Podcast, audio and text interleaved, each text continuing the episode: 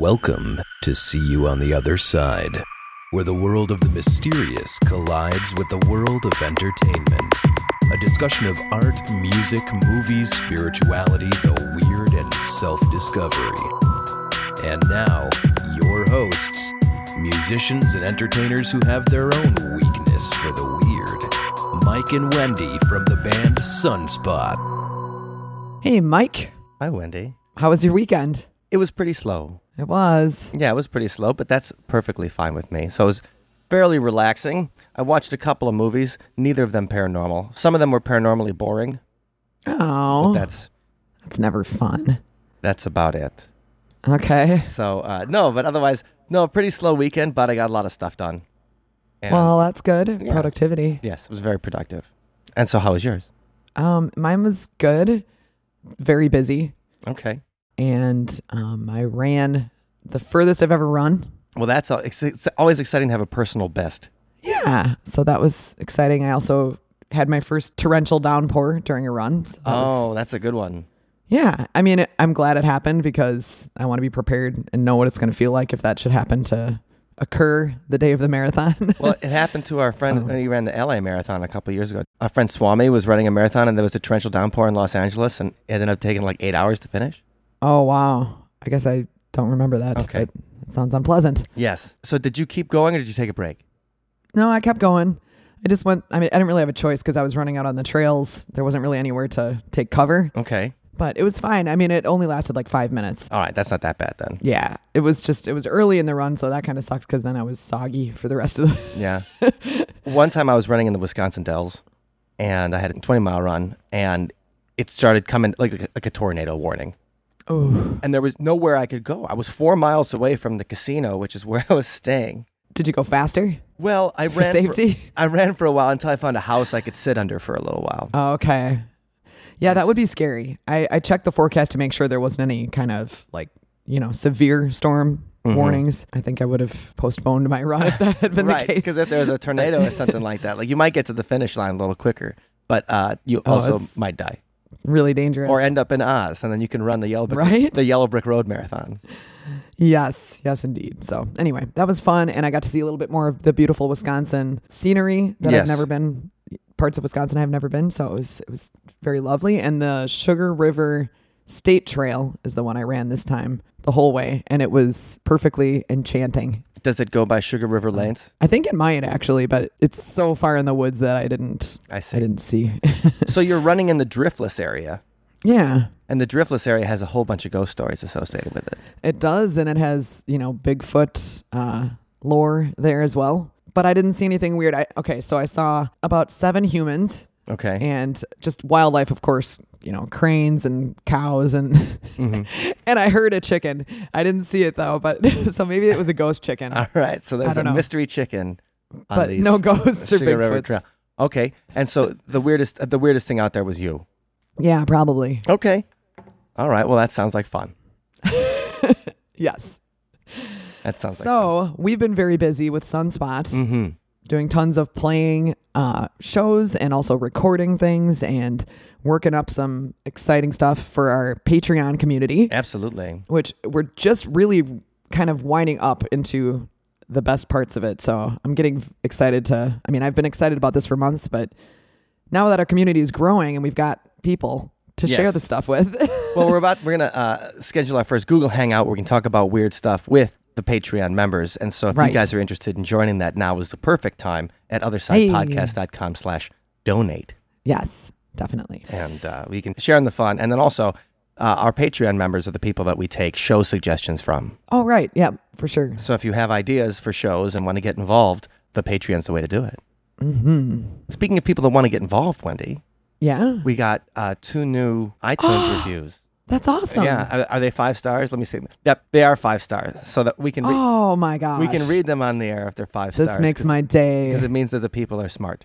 and nice. Yes, and they're nice. I like nice people. So let's start with five stars from Mississippi Cricket, who says, "Do you believe in ghosts? What do you get when you cross musician and a paranormal expert? An awesome podcast. Hey. Subscribe now, or it'll haunt you later." Ooh, So not only was it That's a cute. review, it was like a marketing jingle for it. I like that. So that's, a good great. Thank you, Mississippi. Very nice. And then we've got one from Abby Nom's Namsalot. Uh, oh, oh yeah. So, Ab- Should I read that one? yes, please do. I love listening to this. It reminds me of my favorite parts of Coast to Coast, and it helps me get through my workday. I just started listening, but I've been listening constantly. And that's the kind of listener we like. Yes, Abby's been nomming on our podcast. Thank you for for your noms, Abby. Yes, all all of them, all of them. All of the noms. And I feel like I I need to read the next one because it's written by somebody named dating the bass player. Mike, is there something you need to tell us? I don't think so, not that I know of, but I like. Well, they must be whoever they are. They must be very, very patient. yeah, I like their attitude. I like their attitude. So great, great show! Uh, exclamation! Five five stars. Very engaging and entertaining podcast with awesome hosts. Well, thank you, dating the bass player. Thank you. Great topics and good chemistry between the co hosts make this a must listen for those interested in the paranormal, the odd, or just plain cool stuff. Check it out. Hey, hey, hey! Yeah. All right. So that's a that's a positive review. So if you guys feel compelled to leave a review, you can just do that in iTunes. And remember, every review and star rating helps more people to see and check out the podcast, and we really Yeah. appreciate it. And we read them on the air, Yeah. So thanks for leaving those reviews, uh, friends. right? And so I don't I don't think we can get in the new and noteworthy anymore. We've already been in there twice, and that was a real delight. It was awesome. Um, and so I don't think we're new, but I you guys are making it so that we certainly are noteworthy. hey, cool. Thank you for that. All right. Now this episode, we stick around the Midwest for this particular episode. Heart of America. Yeah, we're going to uh, the heart, the heartbeat of America, maybe Motor City, USA, Detroit, Detroit, Michigan. Oh, and sorry to interrupt you, but I Yeah. noticed that you are also drinking out of your Kellogg's Cereal City. yes, mug. I am. Oh yeah, and we're drinking. We are both drinking out of our, our mugs. Yes. So uh, Ben, our guitar player, his his mother-in-law used to work for Kellogg's in Battle Creek, Michigan, and she gave the whole band little coffee mugs that say our name on them. Yep, a gift from a long, long time ago. But Yeah. man, this thing's gotten a lot of use. Yeah, and- we're both drinking out of them today. While we On- talk about on di- Detroit. right on different sides of the city is funny enough. Okay, so that was random. Yes, and also Kiss has a great song about Detroit. Mm-hmm. Rock City. It makes it extra special. And and, and famous musicians from Detroit include Alice Cooper, Kid Rock, more recently Eminem. They're all Detroit musicians. I don't know if they have paranormal stories. Don't forget about the whole Motown thing. Oh, and and of course the soundtrack of every Vietnam War movie, uh, Motown, Berry Gordy.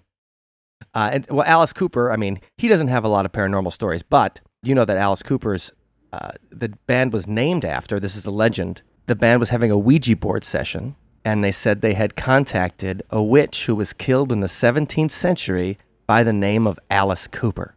A witch. Yeah, bad hair. I didn't know that. Yes. So, um, so that's how because. Alice Cooper was a band before it was a guy.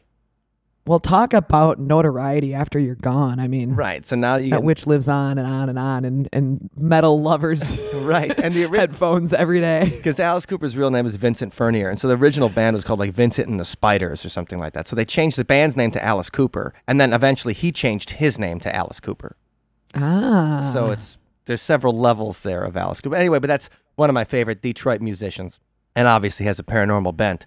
But today we're talking to the Haunt Investigators of Michigan, who's the, the kind of the venue. The they're the official paranormal team of the venue, the Whitney Restaurant in Detroit, and that's the place that was featured on Ghost Hunters this week. It was indeed.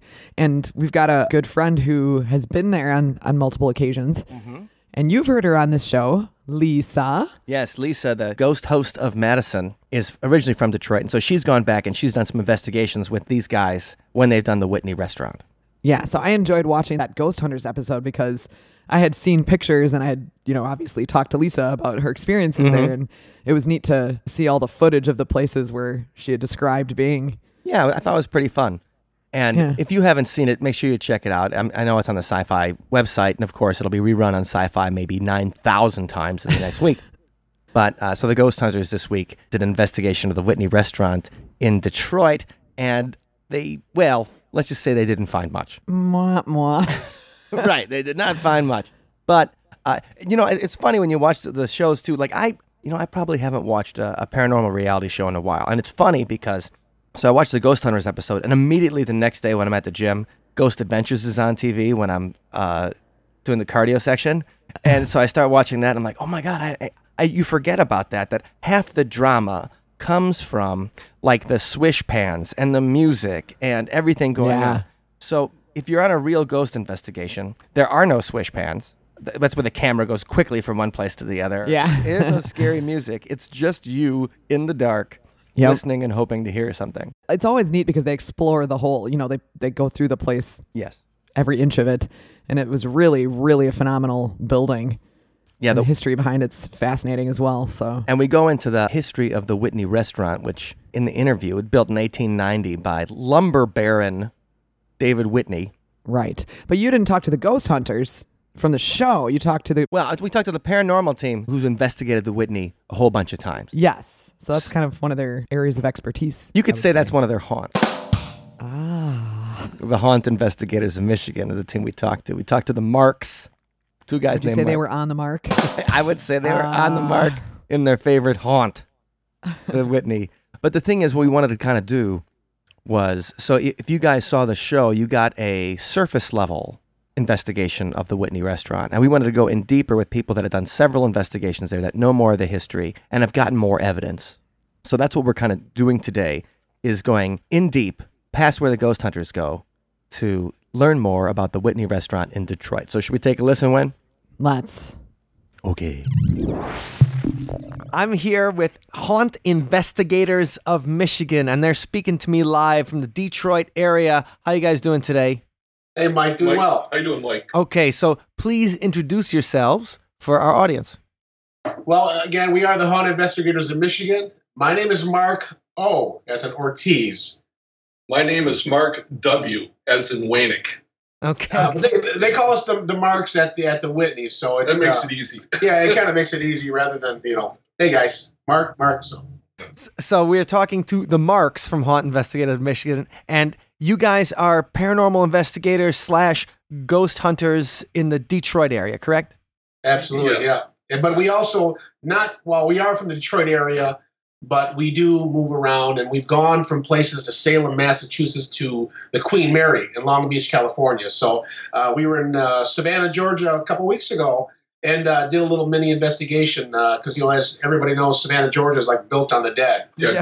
great. right. They got the greatest ghost tours too. They do. Yeah. Absolutely. They do. So we're actually we kind of go wherever we um, wherever our road takes us. You know, we've actually even did a little uh, sightseeing in uh, West Virginia where the Mothman was at. So even Oh, though we're strictly paranormal, uh, you know, not that we're going to go investigate the Mothman. But we like a little bit of everything. UFOs, Bigfoot. Yeah, but we're trying to keep it all uh, basically our eggs in one basket as far as paranormal. stuff. Okay, right on, right on. So, how long has Haunt Investigators been in business? How long you guys been doing this?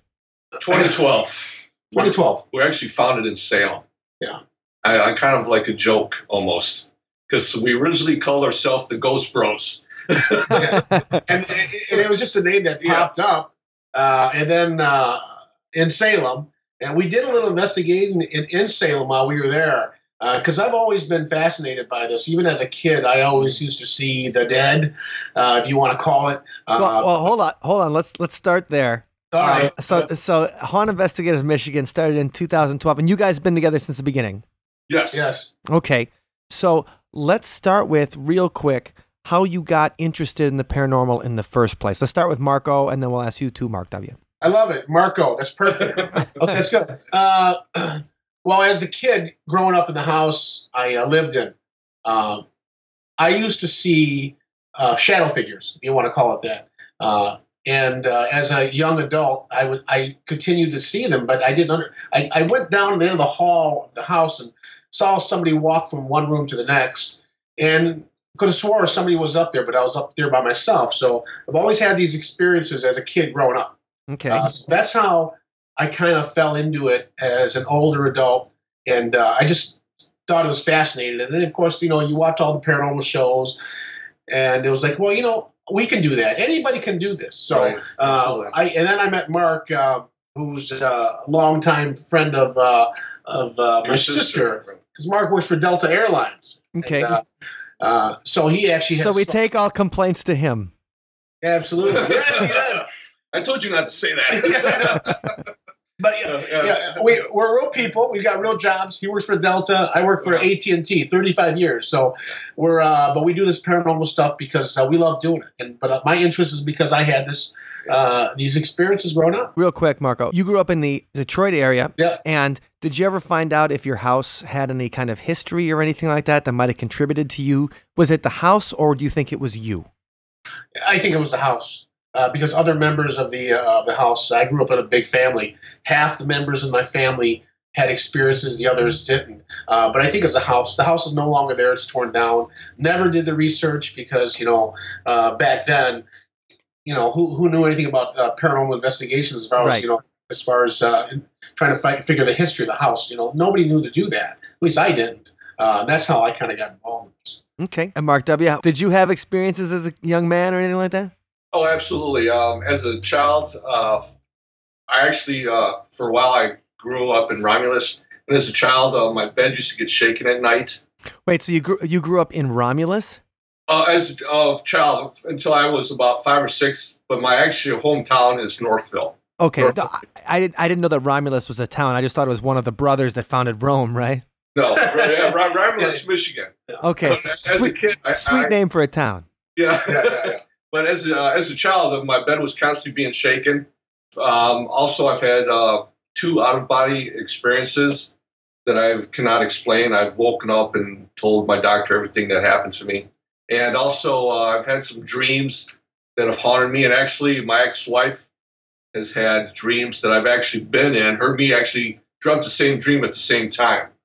If, if, if I know it's kind of hard to believe, but uh, she always said that she was always afraid that this i don't want to say it was an entity or I, I really don't know what to call it but she said that she always feared this this spirit i guess Okay. and uh, she uh, she pretty much uh, for a while I, I didn't want to believe her i always kind of blew her off until one night we actually fell asleep and i was in her a dream and i actually felt this entity trying to harm my wife so that's like some Nightmare on Elm Street stuff yes, you got going on? yes. And till this day, I, I cannot explain it, but it's I, I've uh, I've had some experiences. Okay. And so did you in the house you grew up in, did you ever find out what was shaking the bed or anything like that? No, uh, we moved. That's when we moved to Northville, and I never found out what it was. So I, I, I really can't explain it, but I know that it happened for a fact. Uh, and, and also, I, I've seen uh, uh, a buddy of mine. I went over over his house one night, and uh, I went down to the basement.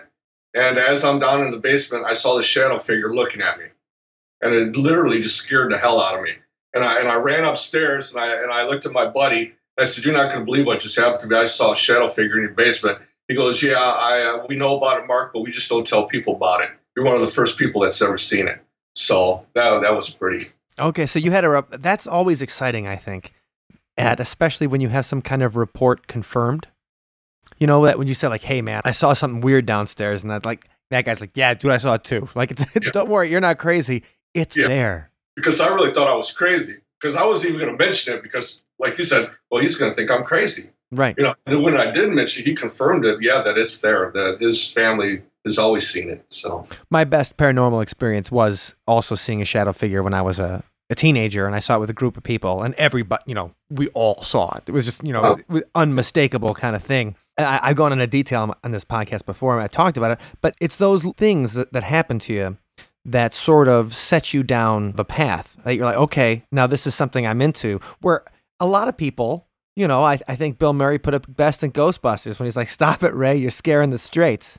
You know, I mean that that is how it is because there's the, there's the people that are into this, and then there's the people that aren't. yeah, And so you kind of learn that. I think those experiences a lot of times are what separates, you know, guys like us and the people who you know appear and, and hang out in this podcast, and also and then the rest of the world.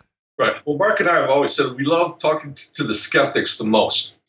Not that we try to convince them, Right. uh, but uh, we, we- I guess we want to show them, tell them uh, that stuff like this is happening. You know, we can't explain it. Uh, skeptics, yeah, we love to talk with them the most, just to pick their brain and see why they don't believe in this stuff. I think a lot of people too, they just think, well, if they've never had something weird happen to them, they're they're just like, well, you know, it they they must be making it up. Either they're crazy or they're lying, and not understanding that you know you guys are telling me your experiences right here, and you know the people on the podcast can't see your faces and everything, but you're just, you're saying this is what I saw, this is the thing, and whatever it is, you believe it happened to you, and it's not a matter about being crazy or a matter about lying. Something happened to you, and you know if, if you would have said like, oh, I the shadow figure then came to my house and we talked it over and stuff like that. I found out his name was Bob, and then we started hanging out after that. Then I'd be like, okay, we'll we'll talk about this later. But the fact is, weird things happen to people, and if you can't find some explanation for it, which is, seems almost impossible, you at least need to be able to explain it in a safe space. And I think that's one of the things when you talk about groups like Haunt Investigators of Michigan, that's what you help provide. Right. So you guys got into this. Sounds like at a, at a pretty young age, and you guys met because Mark W. You were friends with Mark O's sister. Yes. okay, and so did like nearby towns or same kind of high school or Well, I, I, I live in the uh, Detroit area, Dearborn. okay. Uh, and Mark's out in uh, North. Northville, so he, he's actually we're totally different parts. Uh, but my sister worked with him for many, many, many years and didn't even know this guy ex- he existed until uh, basically it was a chance meeting. Uh, I don't know where we were at, but Yeah. he said, "Oh, I work with your sister. Been working with her for you know 25 years at the airlines." Yeah. Oh, wow! So Yeah, I, I, I didn't even know you existed. no, so that's how, how we met. But uh, I actually started uh, uh, investigating even before Salem was uh, back in the 84, 85, uh, was down in uh, the Myrtles Plantation down in Louisiana. Okay, yeah, oh yeah. It's Supposed to be America's favorite or most haunted house. And uh, was that down there with a buddy. And we, start, uh, we started taking uh, infrared pictures.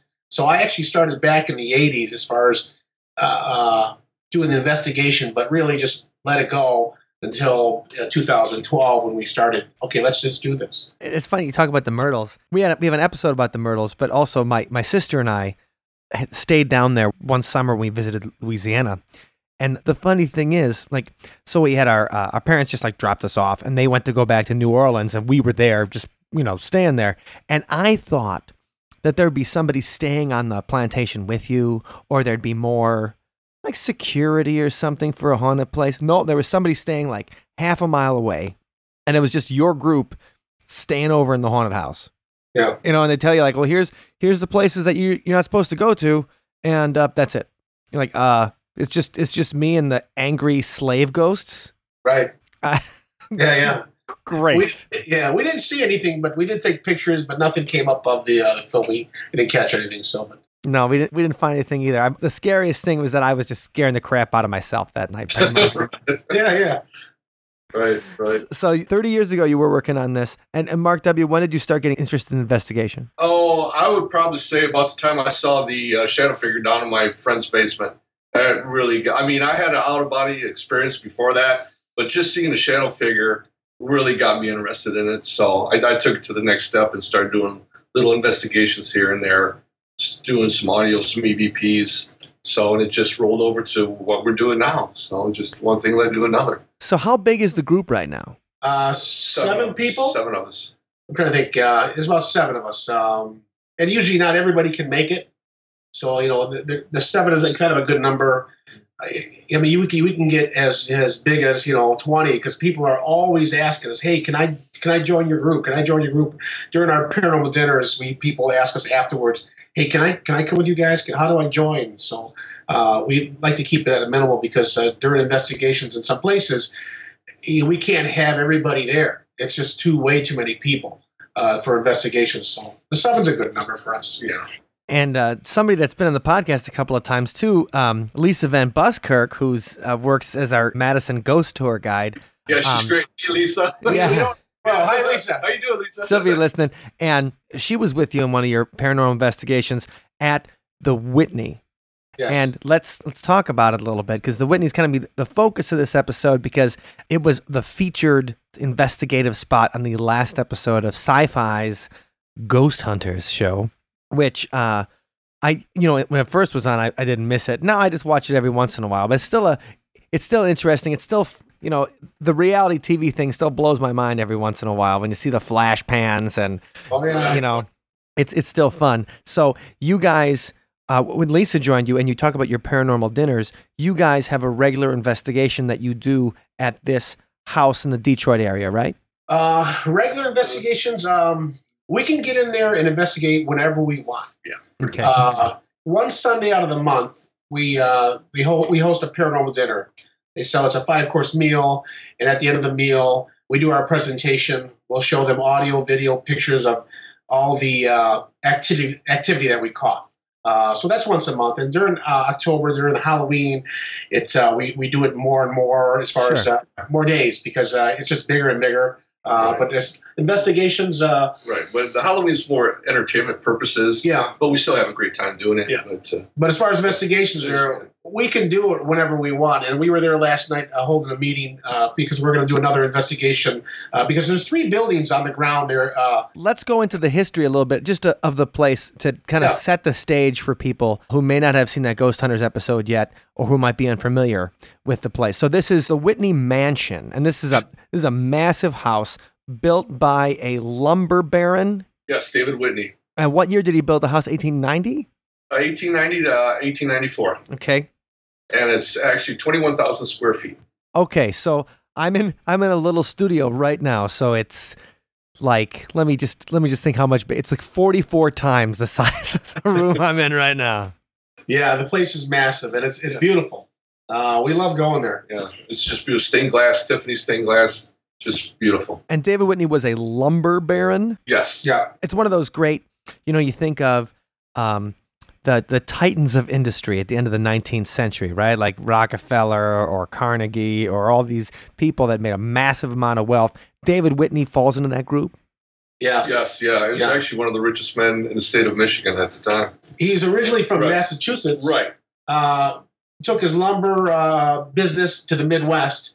Uh, and uh, he, I think he had a, a lumber business in, I think it was Wisconsin, and then uh, in, the, in the Michigan area. And then he let the the, uh, the Wisconsin area go, uh, focused in Michigan, built a home. Uh, 1894 was complete. Uh, beautiful, big, big home. Just uh, if you guys watch the episode, you'll see it. They'll show the inside, uh, how big it is on the outside. And Yeah. it was the first home in the in the country in the United States to have a working elevator inside, right? Like it's Yeah. Yes. yeah, Yes. okay. So let's say you have a rich friend and the guy's got a McMansion or something huge, you know, in the burbs. It still don't have an elevator. right. Yeah, right, absolutely. And this this one that's- had one. Yeah. Uh, yeah. Thomas Edison actually did some work, electrical work inside the house. Yeah, on the first floor. Yeah. Oh wow! Like because I guess electricity was just coming into fashion, or probably lights and stuff on the inside. It's one- the first, one of the first houses with electricity. It was, I would maybe not the first, but real close to Yeah. uh, having uh, being the first for electricity. So it's a real historical place, and there's three different buildings on the property. Yes. The uh, building behind the Whitney is the uh, the carriage house, and they featured that that's featured on the show. They show the guys going up there, and um, the other building is the Canfield House, which is, uh, as you know, the the when the Whitneys passed that they passed the, the the business or not the business, but the the building onto the Wayne County Medical Society. So Right. it was actually a hospice, and people did pass away Yes. And uh, they they took the the bodies of the, of the deceased into the Canfield house, and they had they stored them there until it was time to process or to be moved on. Yeah. So That's one building the Ghost Hunters didn't get into. yeah, uh, but the carriage house in the back, that one's probably the most active uh, of the of the buildings that we've investigated. All right. Have you investigated all three buildings? we're going to be doing the uh, the Canfield house come um, The fourth, September 4th. September fourth. Uh, so we're going to do all three at the same time. We're going to rotate the crew, uh, but we've we've never done the Canfield house because they never thought about investigating it because I mean that's where the bodies were, were kept. So that'll be a first for us. But the other two we've done. Okay. Well, let's go into that a little bit. So, wh- when was the first time that you guys investigated the Whitney? You want to tell them the story how it actually happened? When was the first time we've been to the Whitney or how, investigated? how, how we got involved with the Whitney? Yeah. How, how did you guys get in, involved with the place? Because it was it was a hospice for a while, and that's a place you're not going to want to hang out at. No, Right? Nobody's like, hey, let's go to the hospital. Let's li- let's lift our spirits. well, that was way before our time. The hospice. Okay. Right. And then was it a private residence again, or when did it become a restaurant slash bar kind of entertainment place? I I would say the 80s, the early 80s. It was uh, uh, somebody bought it, and I don't have any names. of Sure. the, the person who bought it. Uh, but they had, I think it was a restaurant. Then it was passed on to Bud Liebler, uh, who bought it. Right.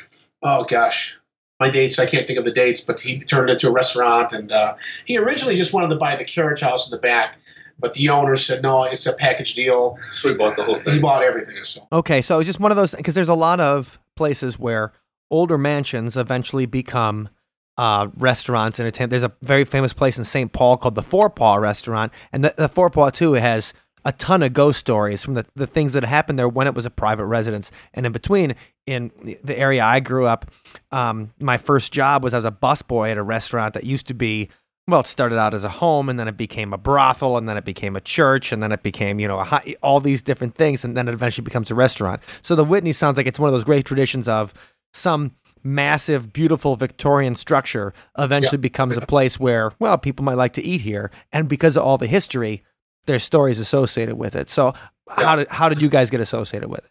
um, it, it was, uh, God, it was my bachelor party. We had, uh, all right, all right, all right. Uh, we had we had heard about uh, the Whitney the Whitney Ghost Bar. Even though we were we were in the paranormal, we did some uh, early stages of investigating. Uh, we had heard about the third floor of this place is called the Ghost Bar. Never been to the third floor, but I had actually have been in the house for past Christmas parties with companies. So uh, um, we just got back from the casino. Mark hit for three four hundred dollars on a slot machine. Hey, hey, hey! yeah. So So drinks on Mark. yeah, well, literally. Yeah. So we uh, we went to the Whitney, and uh, it was probably eleven o'clock. We get to the door. the the The host answers. She says, "Hey guys, uh, uh, you know, uh, you guys here for a dinner?" I says, "No, we're, we want to go to the Ghost Bar." She says, "Well, it is closed, but you guys want to go ahead and look. Go right, go right ahead." So we walked up to the third floor. It's about fifteen of us guys are staying at the Ghost Bar. It's absolutely beautiful in there, and we're looking at each other like, "Okay, well." bar's closed and uh, tony the manager uh, comes walking up he says hey guys how you doing uh, sorry but the bar is closed today mark looked over at tony and said i got $300 says you're open Ah, He opened it up. And he opened a bar. yeah and that's how it started that's for how it all started. yeah Nice. Yeah it worked out great the third floor they actually call it the ghost bar so they use some of the um you know the, the legends associated with the place in the marketing yes of it yeah any any kind of particular specials in there do they you know they call anything like the yeah they're, they're, Uh, they're You blo- got a few I, I, I had about five of them last night. It was the uh, it was a martini called the Witch's Brew The or the Witching Witching Hour. the Witching Hour. The so witching hour. uh, yeah, it was it was it was a great night. All right, good. It was. And, okay and you guys didn't see anything that first night though when you talked to tony and you talked to the bartenders and everything did you ask him like hey have you guys he- seen anything weird here or is everybody just partying No, No, not, not- not, not the that first first night. No, not the first night. It it all we started going back uh, maybe a few weeks later. and Then we'd ask uh, we'd ask the people that worked there what experiences they had, and uh, then the floodgates open, and then you would hear story after story after story, and uh, and then what happened was um, we gave Tony our number. He knew what we what we did uh, as far as a hobby. Um, and he said that the Motion Picture Institute of, of Michigan were doing a the, the students were doing a documentary on on paranormal on ghost. So he called us up. He asked us, "Hey, would you guys like to be involved in their film?" And we said, "Yeah." So we actually uh, jumped on board, and I told Mark, I said, "We have to do this because they're going to ask somebody else, and those are they're going to be the lucky people, the the Right. investigators to, to Yeah. to get the so we- Whitney. We have to do this. so we did it, and that's how we got stuck. Not stuck in a good way. Right. We got stuck at the Whitney. Yeah. Yeah. when you guys did your first investigation, what do you think was the the best story you heard from somebody that worked at the Whitney before you guys went in to do that first that first research night? It would have to be Grace's table. Well, what do you say? Probably the Gra- well, Grace's table came in afterwards because it was. But I Uh, think that what grabbed us the most, though, eventually. yeah, I think so. But we had we'd heard stories of, of David Whitney Yeah. as, actually disappearing through the floor uh, in one of the rooms. So we we were, we were focused as far as the mansion itself, as far as investigating, and uh, we heard the story about Grace's table, which is in the carriage house. Grace was the oldest daughter of David Whitney, uh, who used to have tea up in the carriage house. So we ended up going to the carriage house and uh, uh, trying to get Grace to talk to us. Uh, little did we know we got more than Grace actually on, on, on audio. How did you guys do that then? What kind of equipment do you guys use when you go investigate?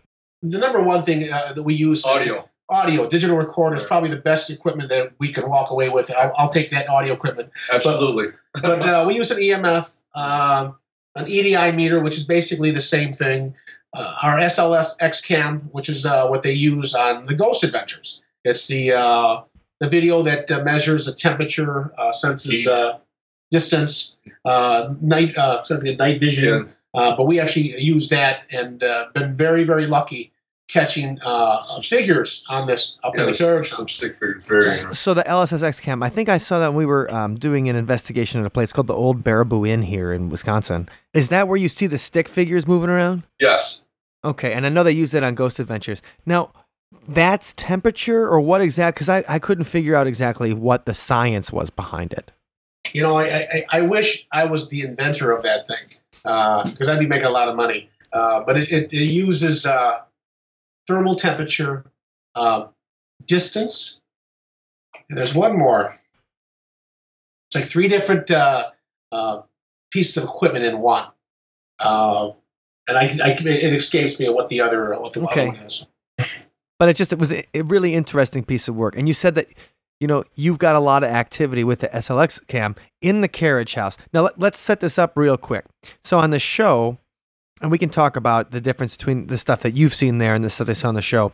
But on the show, it showed the tea set set up on the table, Yes. and they were trying to talk to Grace, David Whitney's daughter, who used to have tea in the carriage house. And the, the whole tea set was set up on the table in this in this car- carriage house. People don't usually go in there, right? No, no, It's no. It's it's, it's uh, because there's a lot of uh, there are some boards in there like uh, floorboards that are kind of weak. They don't allow uh, people in certain areas. A lot of people, uh, but you know, it's not open to the public. But when we do the uh, paranormal tours presentations, we will go up there with us with a, you know probably 20, 30 people and uh, talk a little about uh, Grace's table, what happens. And so the tea set is set up all the time, or that was just for the show? No, it's all, the time. Yep. Nobody touches it. Just leave it alone. Okay. Now let's set up the investigation that they did there in the show. So they had the two girls go up there, Grant's wife and somebody else, and then they had two of the like Dustin go up there too. And Yeah. And uh, KJ, Dustin and KJ went up there too. And they both went there at separate times. But the idea, like, this is where most of the activity that I think that happened in the show of the Ghost Hunters was in the carriage house, and it was specifically around Grace's table. Yeah. Now, besides the tea set set up all the time, and that Grace used to go there to have tea, is there any kind of other legend associated with that place? other than Grace. Yes, with the, with the carriage house. Oh, with the carriage house. Well, the uh, the Visiting Nurses Association set up offices up there, um, and we've actually had during one of our our tours uh, empaths, separate empath sensitives that actually had sensed an angry man, uh, a small child, and a woman, and we were actually surprised by that because we knew that before they they told us this. So the empaths, they were actually almost dead on uh, from what they were feeling, what they were sensing, or what they were seeing. Uh, because we did, uh, we did catch uh, a small child on, on audio singing to us. Yes. in the show, uh, what happens is, is they're up there and then they move like one of the cups on the table or whatever. And then I can't think of what the name of the um uh, it's like an antenna like piece of ghost hunting equipment. The uh, I, uh, REM, uh, REM pod. Yeah, a REM pod. And can you explain that real quick for people that might not know what a REM pod is? It's um, God. It's I'm trying to think of the size size comparisons. Probably uh, oh, it's not big, but what it does is senses it senses the uh, environment and also senses temperature. Uh, and basically any electromagnetic field that basically it's in the area, and they say ghost to be able to able that's what that's what they emit or put out. Uh, so any anything that comes near this antenna, it'll activate it, it'll set it off. So you can just put your hand on it, touch it, it'll activate it. But, So uh, and it's kind of like that same thing like a TV antenna.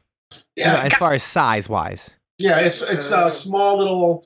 I, I'm trying to think of like uh, maybe a, like a large hockey puck, and with an antenna sticking out through the top of it. and it goes off. Like so, Yeah. they say the you know you put it down and then you ask the ghost a question and they go like something like you know it, Yeah, it- it- absolutely. it's like your smoke detector going off. Right. So that's just just want to set it up uh, to, to explain for the people listening. So in the show, they move one of Grace's cups and then they say something. They're like, "Are you you know?" if you're here, can you say something, Grace? And all of a sudden the, the REM pod goes off, and then there's a movement behind Dustin or something like that. So like that, it seemed like the carriage house. That's that was the most interesting to me that they asked a question. The REM pod went off, and some movement happened. Yeah. And then they also said like, "Hey, can we hear your voice?" And you hear like a. "Roar." To them, it sounds like something. To me, it sounds like somebody going like this. "Roar." So I didn't quite catch it. Uh, so that was the evidence they found in the carriage house in the show. Now, what what kind of stuff have you guys found in the carriage house? we left our cameras rolling one day. Uh, we left it rolling for four days. We actually had uh, toys set out uh, because of the story of the little girl. Mm-hmm. Uh, we had a doll. We had a, a coloring book. Um, just some toys. Wh- wh- Whether it was a little boy or a little girl, we didn't know. Uh, we had our cameras running for four days.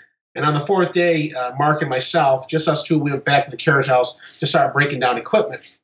Uh, and it wasn't until later, until we started listening to the audio, is what we caught. And uh, during that stretch of time when we were up there for about an hour, we caught, I think, four different uh, EVPs. Uh, what we do usually when we walk up there, we will we will announce us, we'll announce ourselves. And I yelled out, "Anybody here?" And what we caught back was a yes. It was like a long, drawn out yes. You can hear that. Uh, after uh, breaking it down, you can hear uh, uh, you can hear us breaking the boxes and tearing things apart. Uh, we caught. To me, it sounds like a small boy humming a song. You can actually hear him humming a song. Another uh, another one is uh, two men actually telling us to get out. Get out. Your your classic typical ghost get out, just like that. So you guys heard it sounded like two people saying it, or like like a get out, get out kind of thing. It was two. To me, it sounded like an angry man and, a, and another man at the same time saying the word "get out." But that's what I hear because everybody will hear a different things. Right, interpret it different. Yeah. So these EVPs happened. Would you say within a certain time frame of you guys being in there? Because you said you had the cameras up for a long time. Yeah. This happened all in the time that you had come to get grab the stuff. Yes. Yeah. And it seems like uh, uh, it. The activity happens when there's people there to interact. They want to talk to you. They want to know what's going on. But, but when there's nobody there, I mean, you get your strange sounds, your bumps, your knocks. We don't know what that is. Uh, but the activity, as far as talking, we caught that while we were there within in, in a short time too. And so you got there. So what kind of uh, recorder did you set up? Did you set up just your your iPhone or a digital audio recorder? What did you What did you use to record the stuff? Uh, digital recorder, but we also had our uh, DVR security cameras in each room, uh, so we had video going at the same time. Okay. It sounds like that the EVPs you got when you were there were several different entities. So you said sound like a couple, like an, at least an angry man, and then another guy, and then a boy. Yeah. And then, did you catch any uh, a little girl? Did you catch Grace? Well, uh, we caught a woman, and uh, during the the Ghost Hunter show, when you see uh, Dustin and, and KJ up there talking to Grace, I think there was a part where they were talking as if Grace was a small child. Because Grace was Grace was an older woman Right. when she came back and had tea. Uh, she lived Oh. overseas. Yeah, she wasn't a little. Well, Right. she was an older woman as she had tea. So, but I think they were talking as if she was a little kid. Yeah. Yeah, they made it. They made it sound like there was just some little girl in the room. But that's interesting that she. So this was Grace Whitney, Yes. and she might have grown up there, you know, but she also came back there as an older woman. Yes. Yeah. Yeah, she lived overseas and came back as an older woman, and that's when she used to have tea up in the carriage house, not as a child. Oh, okay. And and that's interesting to me because first of all, it makes it sound like if they did hear a voice of the ch- of a child, then it might have been that boy you were talking about that was humming, you know, Yeah. versus Grace because the way they made it sound like they made it sound like a, a little girl having a tea party with her teddy bears or something like that, you know. Yeah. But one of the empaths or sensitives that we know, uh, a friends of ours, actually, she said she saw a little girl, a small girl, described her in a dress, hair, uh, running between rooms as if she was playing. So she said, I mean, she's saying that there's a little girl. It could have been a little boy and a little girl. So, uh, but as far as Grace, uh, we know Grace as the older woman. that Okay. came back and had teeth. Right. Uh, but we did catch a woman's voice actually thanking us for coming up there. So you can hear her clear as day. Thank you for coming. Now, when you had the empath in there, and you said it was interesting that you guys had caught these EVPs and the empaths had heard the same thing. uh, well, they had described uh, um, who was up there. Uh, a couple of different empaths actually said there's an angry man in this area, and the angry man was was just in the other room where Grace's table was at, where he, I guess he likes to stay. But we caught the voices of the angry man in uh, the room before Grace's table, as if he was in that room uh, telling us to leave, because he was actually telling us to get out. But they caught that independently of you. Uh, like they caught you didn't say like, "Hey, we heard a, a man's voice say get out" before they heard that. Yeah, no, they didn't know anything about the uh, anything about Grace's table or the carriage house. All that information was kept back, so they didn't know anything. So, but when they started on separate occasions telling us what they're sensing, what they're feeling, I look over at Mark, he looks over at me, and we just kind of like, Yes. okay, well, yeah, we have something here. keep telling us something. Right. Tell us more what you're feeling, what you're sensing. Well, that's exciting. I mean, that's like when you talk about your friend confirming the shadow figure. you know, it's those little bits of independent confirmation that make the investigation really exciting because now you're like, all right, well, if people are picking up the same kind of things, now there's something to it. So, uh, you guys have been investigating the carriage house, and when the place was a hospice, is that was the carriage house any kind of was that place used then? For offices mainly. Offices. Okay, so that was offices mainly. And what's interesting about it is that because of there were offices there, because it was a hospice, because it was a family home, you know, because it later became even a restaurant, you know, where a lot of action happens, a lot of people come pass through. Um, th- that angry man could come from anywhere. You know, Yeah. he didn't have to be a member of the family. He No. could have been a guy who was mad. He didn't like to work there. Like he didn't like going to work every day. Who does? you know, so he, Right. Yeah, it like- could be anything. You maybe was attached to something, and it could, could have been anything. It could have been a, an older man that, that actually, you know, passed Right. as a patient there, and he's still hanging around. So that's some of the action you guys experienced in, in the carriage house. Now, in the show, Grant spends a lot of, I mean, he spends his whole time in the main mansion. And they go up bit by bit through the mansion, and he doesn't really find anything, I don't think. He doesn't really get any evidence. They talked about the elevator following people. You know, so we talked about how it was a home, well, the first, the first home with an elevator in the United States.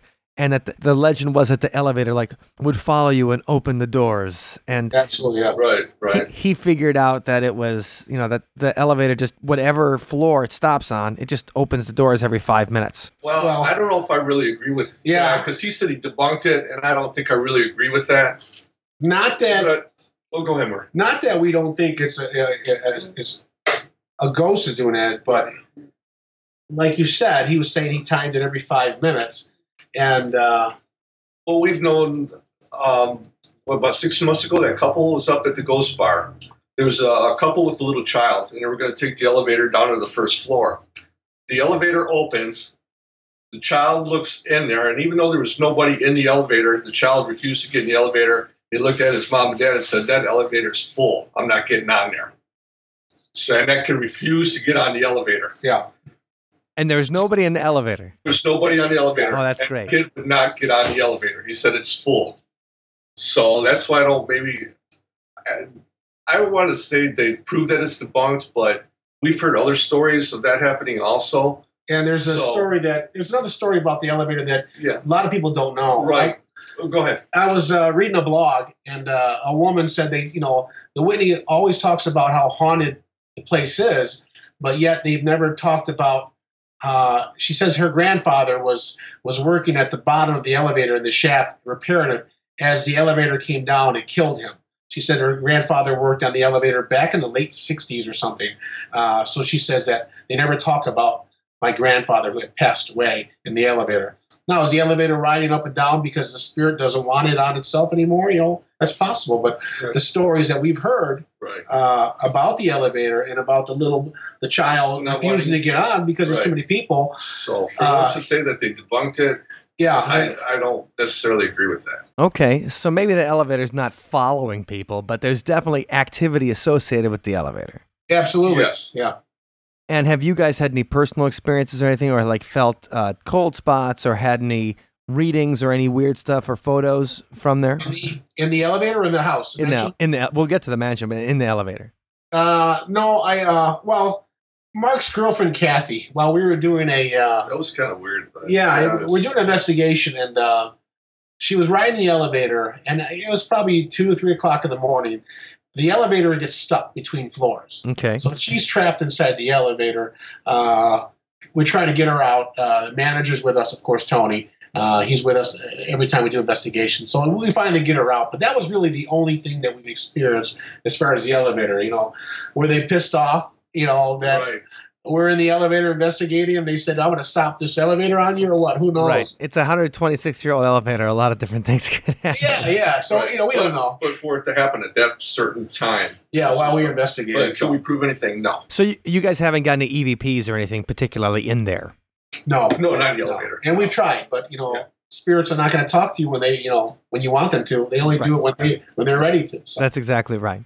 yeah. So, and also Grant found this secret passage, or, or you know, he found like a secret button that opened to a safe. Was that really a secret, or did they, they tell him about that before he But did do, you, do you know something that we don't, or what? Uh, no, it's you. It's hard to find that door. You can't find it in the daytime. Okay. So yeah, Did, did they tell him they probably did. They probably did, but that, Hollywood. that's our personal opinion. But sure. No, Hollywood wants to make it exciting. you Right. know. no, and that's fine. I was just wondering about it because he acts like he's like, "Wow, it's a secret passage." I'm like, "Okay, it's a secret door. That's pretty cool." To a safe, that's really cool. You know, but uh, you know, it's like Al Capone's vaults. Come on, what'd you get? Yeah, Right, yeah. right. You, you just don't stumble upon that Right. secret door. We've been in there a million times, and we've we've been in every room, and you just don't find it. It's too hard. Well, one of the s- stories they also featured, or one of the experiences they also featured in the show, is something they didn't actually get on camera, but they were standing at the front stair. Was it the front staircase? Yeah. And so Right, look the at main door, basically. Yeah, Yeah. yeah. the ma- they open the main door, and uh, one of the investigators is sitting there with one of the camera guys, and sees some kind of light, like dancing around, and then fly down the staircase and move off to their right. And the camera guy's like, "Holy crap!" You know, like he, Yeah. um, you know, even, the camera's like, "Hey, dude, that that was amazing," and they didn't get catch any of it, even on the security camera. But what what's the story with that with that front room and the staircase? You know, we've never caught anything uh, down there. So, I mean, they probably, maybe they did catch something, uh, but we've never caught any activity down on that first floor. And we've investigated that whole place. And, uh, you know, some days you're lucky, some days you're not. And they probably were lucky that day to catch something.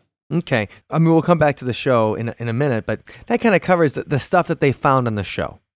So they had the stuff in the in the front. They had the carriage house voice and some movement, and the REM pod going, you know. So that's kind of what they got on the show. Now I'm more interested in what have you guys got there, like in the in the main mansion. What is some of your most impressive evidence that you feel like, hey, there's something there? The uh, the carriage house, of course, seems to be the most active for us. Anytime we Okay. go up there, it I seems would, like- oh, I'd say the carriage house is probably Yeah. the most impressive. Yeah. because we've had stick figures that actually interact with us in the carriage house. But the, the main house, uh, the mansion itself, uh, we've caught uh, a couple real odd looking pictures. Uh, uh, we were uh, on the third floor. We were seven of uh, six of us members, well, actually five. We were in the carriage house trying to get Grace to talk to us. Two members were left in the mansion. My wife and another member. He was off in another room taking pictures. Okay, My wife was alone on the third floor of the ghost bar. She turns on her auto recording. She's she's she says, "I'm standing here on the third floor of the Whitney Ghost Bar." That's all she says as the recorder's running. The next day, I listen to the audio.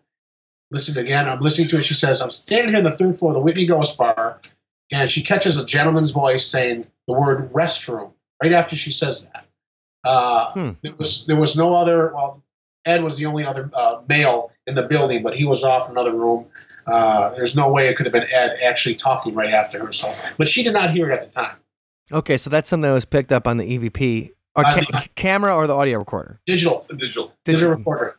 And uh, another one was uh, we caught a, a picture uh, in a room of an older gentleman, a profile of an older man, uh, his reflection in the mirror.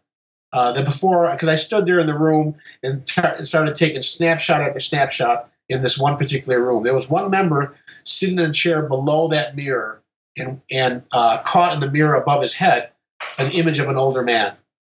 Just for that one image, for that one frame, then he was gone. Okay, and so he didn't see it at the time. No, no, we never did. We were the only two in that room. Uh, but those were the only two weird things that we've ever captured That was the only EVP that we ever ca- uh, captured. Uh, so we're actually going back to do another investigation, like Labor Day weekend, just to see if we can if we can you know gather more inside the mansion. Okay, and inside the mansion is where people have said they've seen. They said they have seen like a little girl, and they say seen the ghost of David Whitney and stuff. So there's been some visual manifestations of people's have said they've seen things and stories and stuff, but you guys haven't caught anything in particular besides the two things you had you t- just mentioned. Well, we've had some personal experiences uh, happen to us as we're standing there. Uh, we had a group, uh, paranormal dinner, and we had about 25, 30 people in a room, all sitting in chairs, and we're explaining to them what we do, what we caught. And we had all our, all our equipment on a table right by uh, between me and Mark. Okay. And as, as one of the dinner guests actually says, "Have you guys ever had any experiences here in the house?" Just like you're asking, the uh, the door of this dresser opens up by itself, and uh, I look down at it. I look at Mark. The couple that asked that question are now they're dumbfounded and looking like, "Did that just happen?" And it, and it did. It actually, and it happened twice to us. It actually, uh, uh, uh, as I'm explaining the stories, uh, a dresser door, a drawer just opens up by itself. So I look back, I'm like, okay, well, there it is again. Was it a paranormal or was it just a coincidence? You know, we don't know. Still pretty weird. Yeah, pretty weird. So as most of the activity you guys have found happens in the carriage house. Now, when you were talking about the stick figures interacting with the people, what do you mean by that? Well, we uh, we were in the carriage house, and uh, we had the um, the X cam pointed into the rafters in the second floor of the carriage house uh, because the some of the sensitives said that they had sensed a man in that area in that direction. And this is way before we started even using the X cam. So we were just it was on order. Uh, So when we finally got it, we were going to test it out and point it into the rafters. Uh, little did we know, two figures actually started to appear on on on the on the camera. We're like, okay, is there somebody up there, uh, or is it, or are we getting a false reading from this X cam? Sure. So in, in order for us to really verify if we got something paranormal, now we have to interact with it to see if these figures are going to do what we ask it to do. So as we're as we're uh, pointed up there, we're asking questions and we're asking this ghost if it would come down, if it, if it's a child, if it wants to play tag, if it wants to play hide and seek. So as we're saying these things, the figure starts to climb down On from the rafters, Right. uh, which is uh, we're looking at this thing like, is this really happening? Oh You know, man. Yeah. So we're actually catching actually this on crawling video. Out from the rafters. So it's So it's uh, it actually did what we asked it to do. So we're like, okay, we've got we we know we've caught voices up here. Now we've got a figure that we're catching on video, the stick Yeah. figure. Now it's doing what we're asking it to do. Uh, do we really have a ghost here or what? Uh, Right. So that sounds to me like I mean that that to me has all the hallmarks of an intelligent. Yeah, You know, Right. that's not just a haunting where it might be a recording of something. That's Right. I mean that's something that communicates with you. absolutely. Well, same with the little child stick figure we caught on the first floor. We got it. We actually uh, had a group of people, and uh, we were on a first floor, and we uh, picked up the stick figure. It looked like a little child, just standing, what, maybe 10, 15 feet from us, not Maybe- far. Not even that. And we asked one of the guests to, to go out there and, and stand next to the stick figure. And once they got close to the stick figure, we told him to stop. And, and then uh, we asked the stick figure, uh, he said, Would you like to interact with us? Would you like to play with us? And we told our guest to put his hand out. And he put his hand out. And we said, Whoever you are, could you touch his hand? And the stick figure actually reached out and touched his hand. Oh man. So Yeah. that was I mean that was like some kind of interaction with Yes. uh, if it uses the you know if you say that you can see or that this camera the SLS X cam can see things by using temperature and electromagnetic field and the- whole deal. And do you guys have any of these videos online where we can link to them for people? Yeah, Uh, it's on our uh, Facebook site, Yes. and Okay. uh, all the videos that we've done are, are on there. Uh, so it's you, you, you got to do a little re, uh, searching through our, our Facebook, but you'll find all the videos and stuff that uh, that we've done. I'll take a look at these and then we'll have these on the show notes. If you're listening right now and you want to see these videos, othersidepodcast.com slash 106 is where you can find that. And it's also on YouTube. Fantastic. Now, you guys had a big viewing party on Wednesday night at the Whitney, right? Yeah, Yes. great time. Okay. And and so it's fun to have a viewing party. It's fun to be like, this is the place where they actually shot, the, and they shot everything last year, correct? Uh, the the episode, Yeah. Yes, it was last year. So that was all shot last year and just broadcast this week. So, you know, when you guys were watching it, was there any groan inducing moments? Was there anything that you guys like, you didn't get this right, or you made that up for TV, or what, what were those moments? uh, you know, uh, yeah, we did we did get some of those moments where it's like you know we shook our head here and there, and uh, we said, okay, well, some of it was yeah, you can actually say they did catch something, but uh, you know, I didn't want to sound Right. We Yeah. hate, we really hate this. yeah. Yeah. Sure, but like when people are looking for the real story or thing, do you feel like anything was misrepresented between the experiences you had and the work you guys have put in investigating it and what the average person might think about the Whitney? No, I, I, I think you know as far as the show, uh, they did a good job. Ghost Yes. Hunters did a real good job. Uh, other than the door, the secret door, right. they had to have known about that. Uh, Right. but no, they did they did Oh, a great the, job. on and, that and the stuff. bench. All right, he finds the bench and tries Yeah, to there's, find yeah, something. that was the, they were told. That was just, yeah, I mean you don't you just Yeah. don't find these things, but no, they did, a, they did a good job on the show. So. Well, that's great because you always hear stories of like, oh man, when they did film the reality TV show here, it was completely misrepresented or they completely screwed it up. But if they got the history and the spirit of the place correct, that's what counts. Yeah, for the most oh, part, oh, yes, for that. For the most part, they did a good job.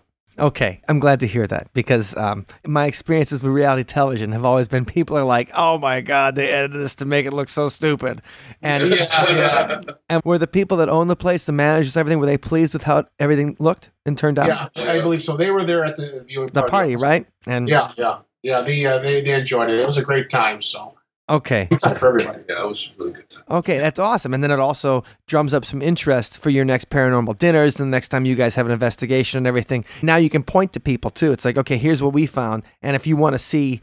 Uh, you know, a 45 minute summary of the place that we love to investigate. Here's an example now you can find on the Sci Fi Network. Yeah, yeah, So that's cool. yeah.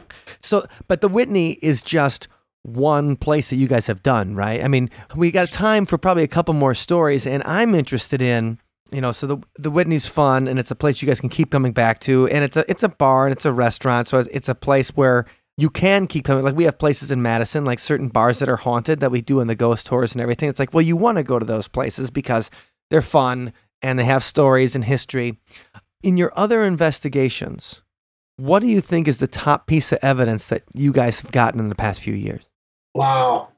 There's there's a few places that we've been to uh, that we've caught uh, some great EVPs. Uh, the Queen Mary was one. The, the, Um, the floral shop in Brooklyn. A florist shop here in Michigan. Uh, it was an afternoon Phenomenal. investigation. Yeah. Caught one of the loudest EVPs we've ever captured ever. Okay, so let's set the stage for the floral shop here. First, okay, uh, first of all, so how old was the building? Well, I, I don't know the date, but it was a it was a brothel at one time, Yeah. a restaurant. I think it was a bank. Uh, now it's a, a florist shop. So it used to sell deflowering, and now it sells flowers. Yeah, yeah. Right. And it was a uh, it was a funeral parlor. right. Feel Uh, there's two apartments that were upstairs of this building. A guy committed suicide. Right. Uh, we were down in the basement Or the shrine.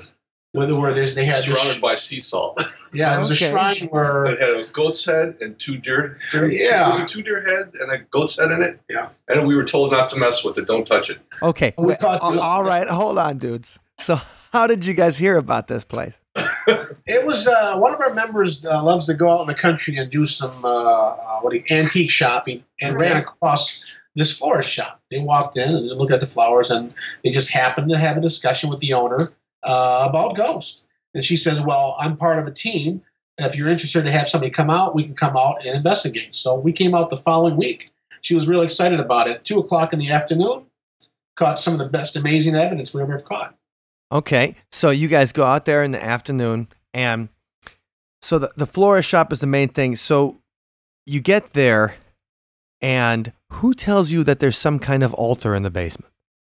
Angel, the owner of the uh, the florist shop. Now, is this something she made, or was it already there, or It's, it was already there. We don't know how long it's been there, but when uh, she actually bought the floral shop, uh, the owner told her, "Do not disturb it. Just leave it alone." okay? So some heavy metal band made an altar in the basement with a goat's head and a couple of deer. Yeah, surrounded by sea salt, saw and uh, in a window. in, in a window, and uh, uh, the room it was in, a medium told us there was what seven or eight demons in there. Yeah. So what kind of weird, maybe satanic, I don't know, ritual they were doing? We don't know. We really couldn't get any more information because they really didn't want to tell us. Right, and they may not have known anything about it. Just when they bought the building, the, the previous owner says, "Yeah, you know, there's an altar with some goats head. Yeah, uh, That's what he told you. don't- Yeah. you know Yeah. what? Don't even sweat it." Yeah. Right. Uh, But we would really love to know more about the shrine, but they wouldn't tell us anymore. Okay, s- There's a shrine down there, and it's surrounded by sea salt. There's eight demons in this room, and and she asked us, "You goes, Yeah. you guys want to investigate this?" And yeah, that's Absolutely. Why, that's why we're here. So, so and uh, we caught an amazing, amazing EVP, loudest EVP we ever caught. so that's a that's a good setup, and Yeah. and when you, when you get in there, there's some kind of act. You know, people are have reports of activity happening in the flower shop. Now, when you guys get this EVP, what are you saying? What what's how many people are in the room? Who's doing the talking? What happened? Uh, two people, two investigators are in that room. Uh, Mark and myself, we were another part of the building, um, investigating another area. Uh, one member, or one member, Ray, he actually has his digital recorder up to this shrine because it's like on top by a window. Uh, the other member, uh, member Ed, he's off to the side, and they're in this. It's a very small room. It's a small bathroom, and uh, Ray's asking all a bunch of questions, and he looks over to Ed and says, "Ed, is there anything you'd like to say?" And the only thing Ed says was, "Is I would like to take your picture." So the between between the time Ray says, "Would you like to add anything?" and Ed saying, "I want to take your picture," we get a male voice, uh, and uh, saying the word "no," but he says it so loud in, in an angry way, uh, and it's as loud as we're talking. Okay. And, uh, yeah, and as and when I put on our analyzer, I have a uh, uh, audio uh, software. Uh, you can't even see the word "no" as it's you know you have the the analyze the audio line. Mhm, The the wave file. Yeah, so you can actually hear you can see Ray, but you you see nothing when the man says no. Then you hear Ed and the wave file. we actually have video of it on our site. Yeah. So- We actually have an audio of that on our of the Facebook. shrine also. Yeah, yeah. Okay, so you know we're gonna link to that. from the- Absolutely. The, mystery floral shop in Detroit. Oh man, I gotta thank you guys very much for joining us today on the show. We really appreciate it. Now, if people want to find more about the haunt investigators of Michigan, where can they find that? on Facebook, and there is a link uh, to our webpage on Facebook. Okay, fantastic. Yeah. And and if somebody uh, is in the area and might have an interesting place for you guys to investigate or might have some experiences, do you guys do homes as well as Yes, we do. businesses? Okay. Yeah. So uh, the haunt investigators in Michigan are ready to believe you. And we'll have that linked up. So if you're in the Detroit area and you've had some kind of experiences, these are one of the groups you can call who are reliable and safe and trusted uh, in this kind of thing, not to take advantage of you or screw up or, you, or charge or anything like that, right? Absolutely correct. Fantastic. We're going to give you an open invitation. Yes, open invitation. On Labor Day, we're going to be doing the the Whitney investigating, uh, along with the the, the Canfield House. Uh, we have a, uh, a professional piano player who's going to play while we're investigating and stop to see if we get a reaction from the the ghost of uh, David Whitney's daughters, who are also uh, pianists. Uh, so we're giving you an invitation to come out with Lisa if you want. Come on out, investigate the Whitney Lisa. with us Yeah. on Labor Day weekend. Awesome, awesome. Well, I don't know if we'll make it Labor Day, but I'm definitely going to make it to do an investigation. And uh, Lisa's going to take me, probably take us, the group around Detroit, and we'll all come back and we'll do an investigation at the Whitney with you guys. Absolutely. Absolutely. So I thought those were really nice guys.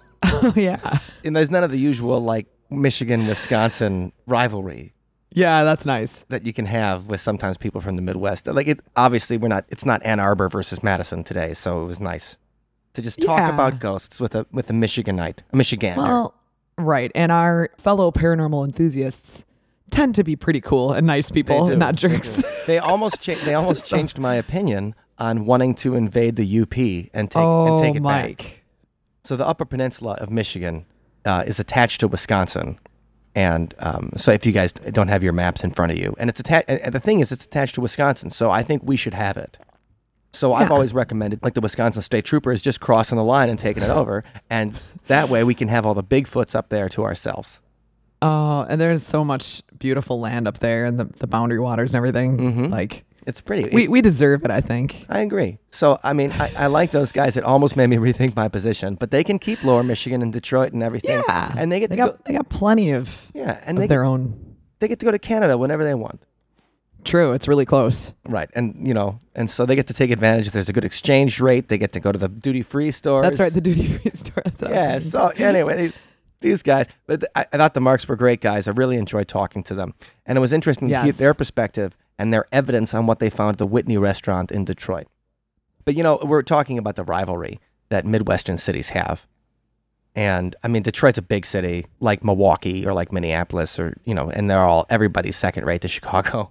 Yeah, And then we're in Madison, which is the mid-sized city, so um, there's not that much rivalry there. But the thing is, people from the Midwest and around the world do sometimes, well, they dump on Detroit like it's a punching bag, especially recently, it seems like right? Because the city's had some rough times, and, and people treat it like a punching bag. sad. Even though it's a great place, and when we've played there, we've always had good times Definitely. and had you know great people. And so, anyway, this is this is a, a song this week uh, about how people will use other things as a punching bag to make themselves feel better. They'll, Hmm, you know, and, and, and the Germans have a word not for nice. it, right? And so that the Germans have a word for it, and so that we're using that word as the name of this week's song. This one's called Schadenfreude.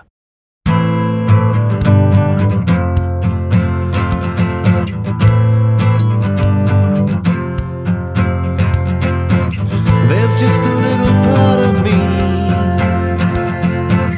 That's just so happy